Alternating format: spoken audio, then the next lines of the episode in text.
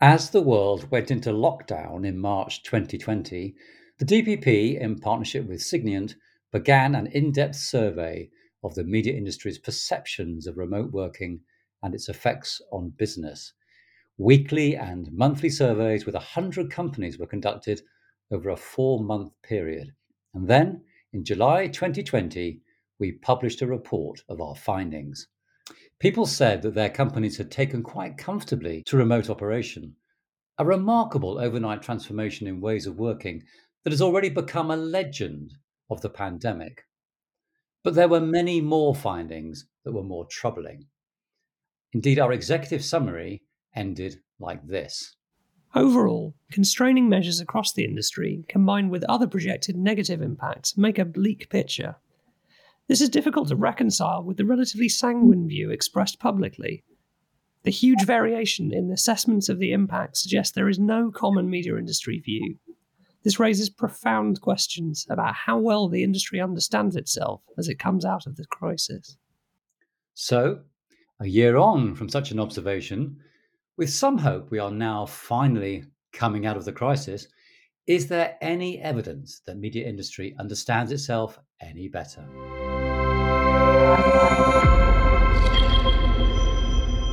Thanks very much for joining us for this, the latest DPP podcast. I'm Mark Harrison, the CEO of the DPP, and as always, I'm joined by this other guy. Hello, I'm Rowan de Pomerai. I am the CTO at the DPP. So, Mark, you and I, uh, we both took this home working thing a little bit too literally, didn't we? We we both turned it into working on our homes, in fact. Yeah, yeah. There seemed to be a kind of misunderstanding of prepositions going on for us. Uh, we heard working in our homes as working on our homes.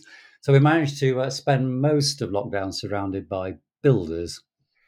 Yes, indeed. And uh, I mean, mine's just coming towards the end. I think yours is just finished, right? So we're we're both sort of moving back into our homes just as we also start to head back into the office occasionally. Yeah, we've got a kind of double return to what begins to feel a bit like normality.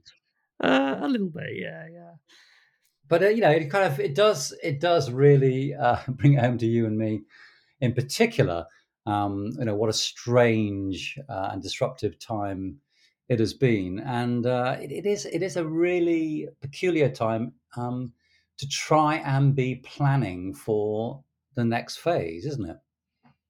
Yeah, absolutely. I mean, both you know personally and and as an organization that employs a bunch of people and, and we have to worry about that team but also as as an organization that, that brings people together right it's it's an especially interesting time for us. Yeah yeah so of course people keep saying to us you know what are you going to do with your events? Um, are you going to go back to doing in-person events soon? Exactly when will you do that? You know will you will you stay online? Um, and one of the things that's actually uh, really struck me about uh, the last few months is that on the one hand, we're hearing a lot of people say they're completely fed up with virtual events. They're absolutely desperate to get back to meet in person. And yet, they will then rather kind of earnestly inform you that, of course, never mind what government restrictions may, may be removed, you know, their company will still be um, very, very cautious and be, you know, be following COVID protocols and will not be having in-person events in their buildings. Yeah, it's a it's a weird sort of dichotomy going on, isn't there? I think personally, almost all of us are, are sort of desperate to to see other people, but as as managers and corporates, uh, there there seems to be a, a real real caution about uh, enabling your teams and, and your staff and your sites to return to any of that sense of normality yet. Yeah, and it, it just it just makes me realize how emotional this whole experience has been. Um, I think often when people are doing that thing about, oh, well, yes, but, you know, it won't be back to normal here, um, they're, they're just sort of speaking from that sense of, of not daring to to predict the future and the unknown and and and you know that that um, inability to be able to work out how we think the sort of personal and the corporate space is going to um, sort of interact and find its balance in the months ahead is is kind of what made me really keen to to ask whether actually as an industry um, we're at all well placed to speak kind of sensibly about the next kind of year or so and to really look back on what's been gone in a way that that, that gives us more than just a series of cliches. Yeah, I think you've really hit on something there with that balance between um, the the needs of the business, the needs of the individual, right? You know, it seems that we've been used for for decades to a, pretty rigid structure in which businesses assumed that they need people in an office and, and people assumed that that was kind of part of the deal of having a job um, and it, and it was pretty unusual and you know not unheard of but but you know relatively unusual for for businesses to allow people to work fully remotely or or a majority of their time remotely um, but but there is that thing that we we all seem to sort of get very, very caught up in what's happened right now. And, and that switch has gone completely in the opposite direction to everybody being at home. Quite frankly, originally because they were required to, but but um, I think there is definitely a a sense now that it's it's very hard to to reconcile what what organizations need and, and what individuals desire in terms of when is the right time to to push anybody back into the office. And you know the amount of pushback that, that you've seen in in some companies that have tried to do that pretty rapidly. Yeah, yeah, it's true, it's true. But you know maybe it's because I'm somebody that uh, uh, always wants to know kind of what the the next level of question is. You know what what the kind of the analysis is behind any statements about the future. I, I must say, I must say, I'm getting to the point now where if I hear another person observe that in the future we will work two or three days in the office and two or three days at home, I think I'm going to scream. Because, perfectly intelligent people now offer this up as if it's an observation that has any kind of use or meaning. Um, when actually, if you just stop, close your eyes for 30 seconds and think through in any given part of our industry, any given business, what that actually would mean in reality, you're immediately led into some really actually fascinating complexity that I think I think begs some much more interesting questions about um, the way not just that we want to work, but the way that maybe we will need to work and be equipped to work in the future. Yeah, it's it's a a real cliche now, as you said, and and I think you know for many of us that is a great working pattern for those of us doing particular types of jobs. Um, but but there's obviously you know firstly how do you reconcile that with a property strategy and and a you know a, a chief people officer's needs and a and a chief financial officer's needs. Um, but also, you know, perhaps perhaps through the fact that we've all been stuck in our own four walls over the last year or so, I think a lot of people are, are forgetting that there are other people outside those four walls who do different things to, to what they do. You know, there are there are absolutely a bunch of desk-based jobs where that cliche is true, but but there are a huge number of roles in, in the media industry where it's simply not possible. Um, you know, where where there is either an, an, absolute requirement or just a huge value in, in being physically co-located with others. Um, so yeah, it's, it seems like we're sort of making these sweeping generalizations a little bit um, without thinking through the, the consequences across the whole organization. Yeah, it's funny, isn't it? Because uh, you know, in a business where people love to tell you how special what they do is, um, we're also kind of weirdly prone to talking about media as if it's a single homogenous thing, as if there's only one type of content that's sort of made in one kind of way. And we know it absolutely isn't. And I just find it interesting, for instance, to think, okay, so, you know, let's say I work in documentary production. What does that statement about two or three days at home or two, three, two or three days in the office actually mean? Now, if I worked in drama, if I worked in live sport, what do any those statements are actually pretty much entirely useless to me. Yeah, and I think actually, if you start to look at those different roles individually, what you might see is that yes, there is some blend of uh, uh, of working from home and, and, working on site that might might actually be be similar proportions, but certainly won't be divided into days a week. You know, if if you're a documentary producer, as you say, then when you're shooting, you're going to need to be out and about, and there's simply no other way to do it. When you are, you know, rough cutting, maybe you'll do the whole of that from home in, in a cloud-based edit solution, and so it might not be two or three days a week. It might be two or three months out on the road, and then you know, two or three months sitting at home.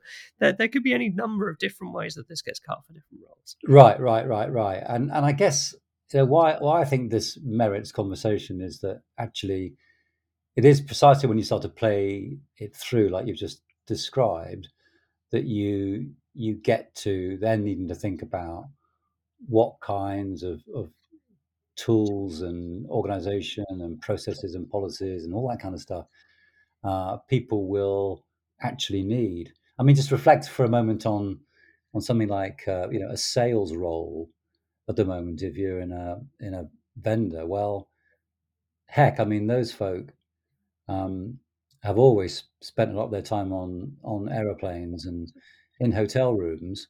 Um, and so again, the question for them isn't going to be two or three days at home or in the office. It's going to be to what extent will they still be doing that? And, mm. and almost certainly, I would have thought the the kind of determining factor in that won't be what they fancy doing for their work life balance. It's going to be what the finance director says is now going to be acceptable, given that that he or she has observed they saved, you know, a million dollars or or so while that person was not on the road.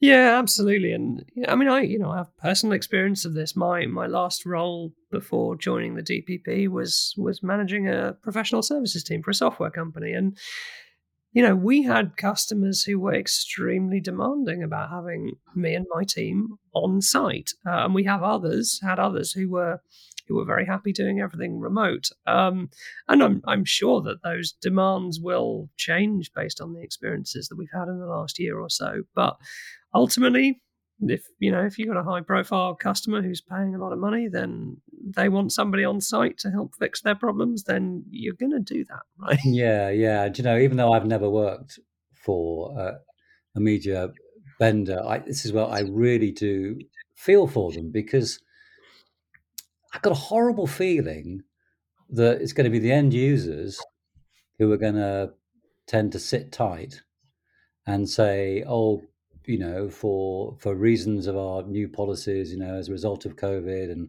cost reduction and environmental sustainability and everything else, basically, we're not coming on the road um, uh, either at all or as much as before. You've got to hmm. come to us. Yeah, it's certainly be interesting to track how how that does play out because uh, you could well be right. Um, and uh, I don't know. I, I think it, again, it's back to different people in different roles have different lived experiences historically as well, right? So, you know, for for those kinds of teams, hybrid working isn't new, right? You know, having yeah. having some people in the office and some people, whether it's because they're at home or or just out on the road, but but remote in some way, um, that that's not new. And I think there's an awful lot of chatter from from those who do find this new because of course it's very important to them that that you know their world is changing. But uh, but there are certainly lessons that we can all learn from those who've been doing this for quite some time.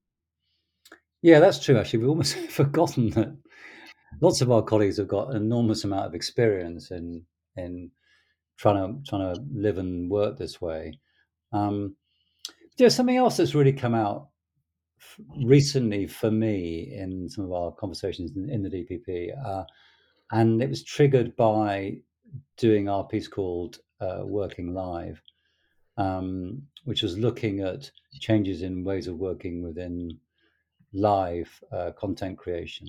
Um, was it for the first time, you know, in the last few weeks, I have heard people expressing real concern, like serious concern about the well-being impacts of workforces that have been so remote from each other for so long.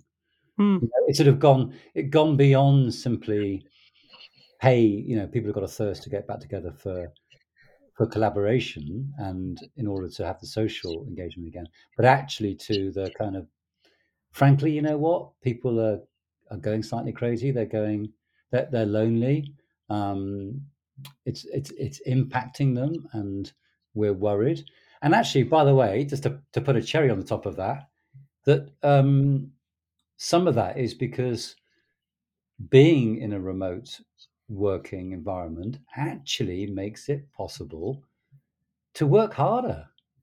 Um, Mm. Once you've established the tools for doing that, you can get some pretty incredible efficiencies uh, by kind of fo- you know following the sun, as it were, in your working life. So you know, just as people are saying, "Oh, but the workforce will insist upon now working at home two or three days a week because of work-life balance," actually, meanwhile, for some people, working at home has actually become a way of working even more intensely than they were before.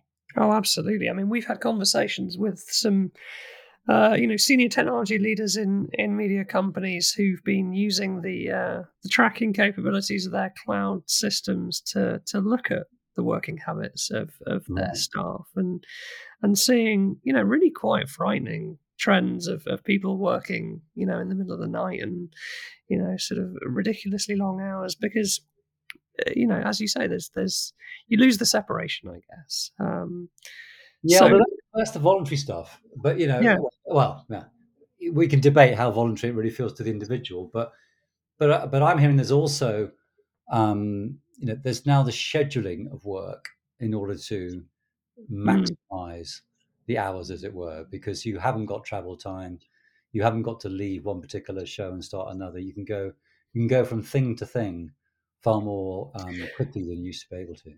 yeah, absolutely. Well, and, and especially in, in sort of live events and that kind of thing, it's uh, it's one of the great benefits uh, of of sort of centralized production or, or distributed production. But uh, but yeah, as you say, it's, it's, it has an impact for the individuals involved as well as the uh, the utilization of, of equipment and so on. Yeah, yeah. So to kind of to get back to to why this felt like a a topic that was kind of bugging us um, a little bit, uh, it it it it does feel, doesn't it, as if um, you know we've kind of avoided really getting into this kind of level of conversation in our business. That that even though we've actually been living um, in some degree of lockdown for 18 months. And even though the kind of primary impacts of that were identified within three months of it starting, I mean, truly, weren't they? You know, everybody Mm. kind of had things to say about the shift to remote working, about kind of the increased use of cloud tools, but within, you know, weeks of it all starting. And yet, so another year further on, we're kind of still repeating the same lines that we were saying around about last July. That we we haven't we haven't very often, I don't think, gone to some of these deeper conversations, and it and it, it really does make me wonder why not.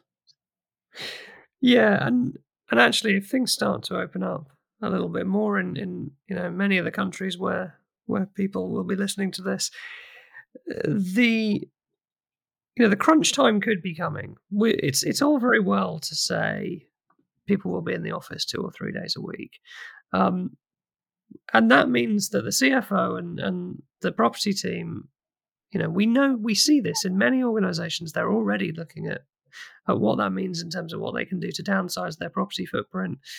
Um, but yet, nobody really seems to have really satisfactory answers for the questions of okay, but what about when everybody wants to be in at once? You know, the point of going in part time is that is that you're in the office to be with other people. You know, are we going to see the rise of really complex scheduling tools across organizations that that allow teams to within a big organization to come together but not when too many other teams are in the office and and and frankly and selfishly, what does that mean for a small organization like like the DPP, where we can't balance off, you know, different teams of hundreds of people and and sort of assign some of them to be in the office some days and some of them to be in the office other days. Either we're all there or we're not. Um, and and you know, many of our many of our member companies will have that kind of problem. There's a lot of small companies who who might be questioning the value of a of an office space five days a week, yet still want to be able to get together sometimes. Right, and it could force them into being fully distributed, um, and uh, and then maybe just sort of meeting up, you know, in, in, a kind of paid space from time to time. And I know there are some companies that uh, that operate that way. Um, still quite profound, though, isn't it? Because again, if you then go to kind of the next level of questioning, it's like, okay, well, if if we're a company that didn't used to be sort of truly distributed, and now we do decide to do that because we can't justify um, paying for an office space that can take all of us, but that we only ever go to all together, you know, one or two days a week, then what does that now mean for how we might hire, who we might hire? Are we prepared to be distributed beyond our national border?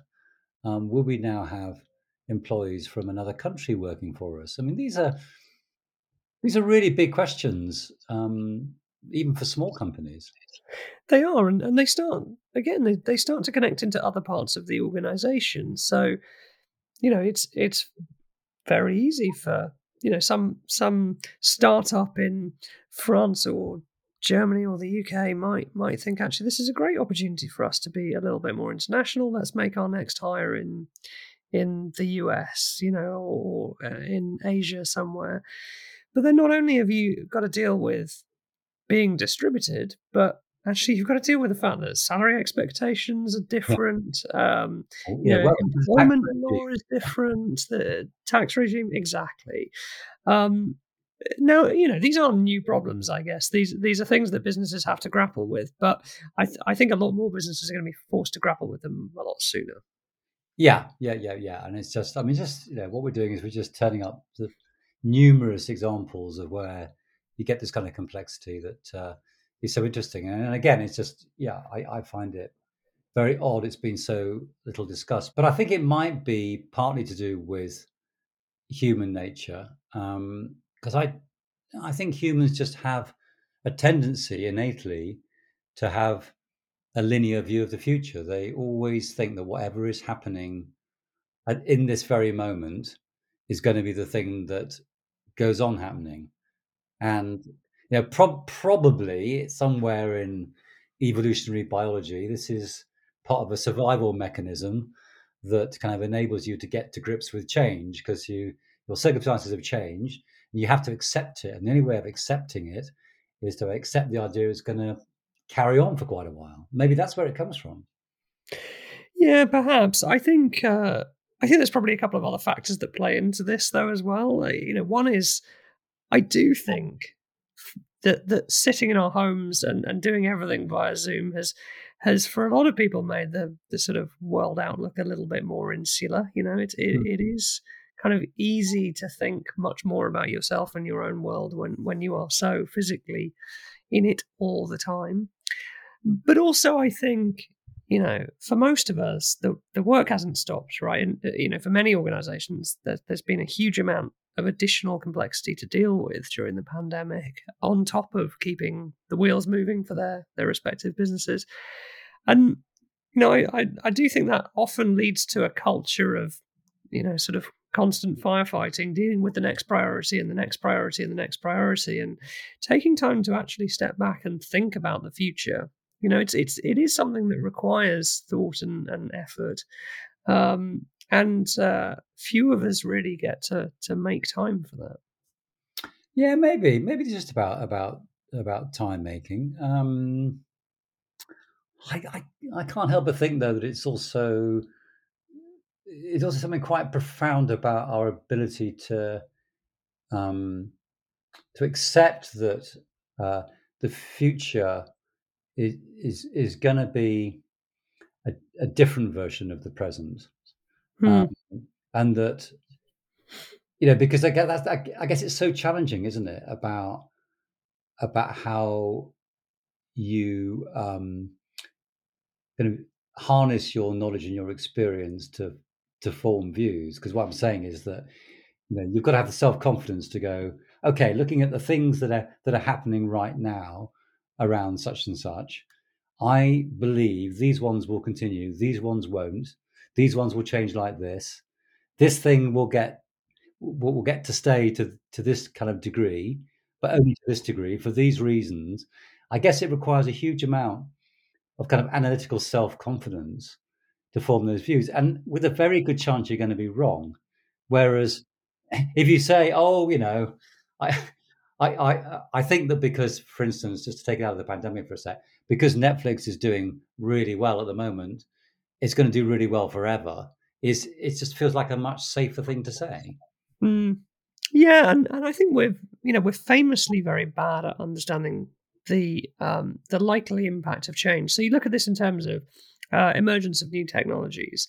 Um, you know, it's it's often said that on average we grossly overestimate the impact in in the first year or two and grossly underestimate the impact in, in the decade that follows. Wasn't that Bill Gates who? Uh, uh, I, it might well have been.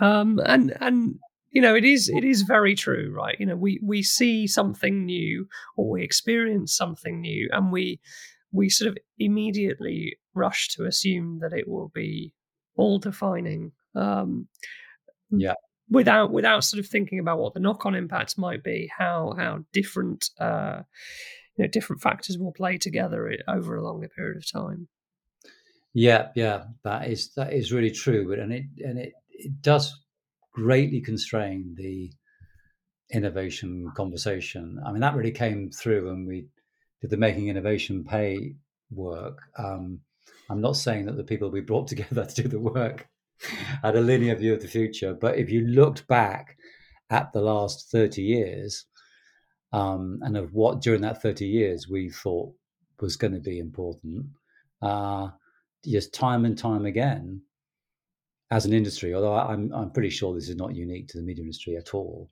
Um, we we just kept on thinking that the future was going to be the thing that was then the present. Yeah, I'm absolutely right, and and yes, you're right. You know, there there is just a a natural tendency to to extrapolate from now rather than considering you know all the various different variables that are gonna gonna change things in the future. But I wonder when when this uh, this way that people tend to think um, gets applied to to business and gets applied, you know, at a moment of huge crisis and and transformation like we've just been having. I wonder whether you end up actually with a a paradox, which is that in moments of greatest change, you actually have the weakest analysis of change. That people are just overwhelmed by what's changed in their present. So mm-hmm. they're fixated on the change to the present. And all they can let themselves do is project that into the future. But they just haven't got the the capacity to be analytical about where this may go next. I think you could well be right. Um, it, uh, and it is quite paradoxical. You'd, you'd, like to think that in those moments of great change, we'd we'd have our minds freed up more than ever. But uh, but but you're right. It, it, it almost seems that you get so caught up in dealing with the here and now that it's it's very difficult to cast our minds further forward. And you know, maybe that's why when we did our Design for Tomorrow series last year, people found it so rewarding because in a way, we we kind of forced each other to come together and kind of hold hands and and you know think about what a successful company would need to be like in various different parts of the business. Um, in a few years' time, we actually kind of just accepted the big changes that, that had just occurred and actually forced ourselves to project. And it was it was a really great exercise, wasn't it? You can almost you know feel the energy that got released by having a, a kind of formal opportunity to have to be more analytical okay okay okay mark listen we've we've talked a lot we've expressed our frustration at uh, ever repeated cliches and uh, and and sort of these high level statements that we all make. We've identified that we're not necessarily as good as we should be at thinking into the future and, and understanding how things will change rather than just extrapolating from now. But what are we to do about it? What what do we need to do differently? Yeah, of course, that is the really big question. And this might sound a bit self-serving from um, an organization that specializes in bringing people together in conversation, but I, I do feel like it's a particularly important time for us to be talking together as peers, um, listening to people from different kinds of businesses. But but the, when we do it, actually, I think we've got an obligation to be perhaps a bit more challenging mm. of each other than we might have been before. Not not in a I don't mean in a in a hostile or assertive way. I just mean that we need to keep on inviting each other to to go to the next level down to to really try and articulate the the detail of what's going to need to happen in particular businesses for them to be equipped for the future because it just feels like this is the moment for detailed analysis. To be a little bit more practical. And and you know we said at the start of this year that 2021 would be the year of doing and uh, and I think we must all hold ourselves to that. Um, you know we we're doing our very best with that within some of the DPP's work right now. And, you know, we're taking some strands from last year, like the Cloud for Media, and going deeper into specifics around particular parts of the content supply chain and how they are being affected by a move to the cloud. But that's it, right? We've got to move beyond the the high level chat about yeah, you know, we'll we'll move some some stuff to the cloud and that'll probably enable some new flexibility and so on. The pandemic has set conversations like that to rest. I think we we know that we need to be more flexible, more location independent, more agile, more scalable. How are we truly making it happen across different parts of our business and across different types of businesses? Right, right. That's it, isn't it? It's like moving beyond kind of the overarching principles for change and actually into the, the action statements around change mm. we actually have to do you know, I'm I'm really excited about our our media supply festival, which is going to look in detail at what it means to have software defined workflows often running in the cloud, um, but particularly that that came out of a number of member companies saying to us, you know, can we can we just explore this now hmm. properly, mm. uh, properly as a as a as a detailed bit of real business activity now that we can get beyond the kind of the bland statements about it yeah and can we dive into you know what does it look like practically? Let's actually do some of it and and let's get into the thorny topics. And you know to your point about challenge um, you know there, there should be some some tough conversations in that event. I'm i'm equally excited by it. Um, and uh, yeah i think you know it'll it'll be a really great way to see much more of the detail of what people are are actually doing. Um, yeah, that's you. You just put your, your finger on it there in a way because it's it's tough out there.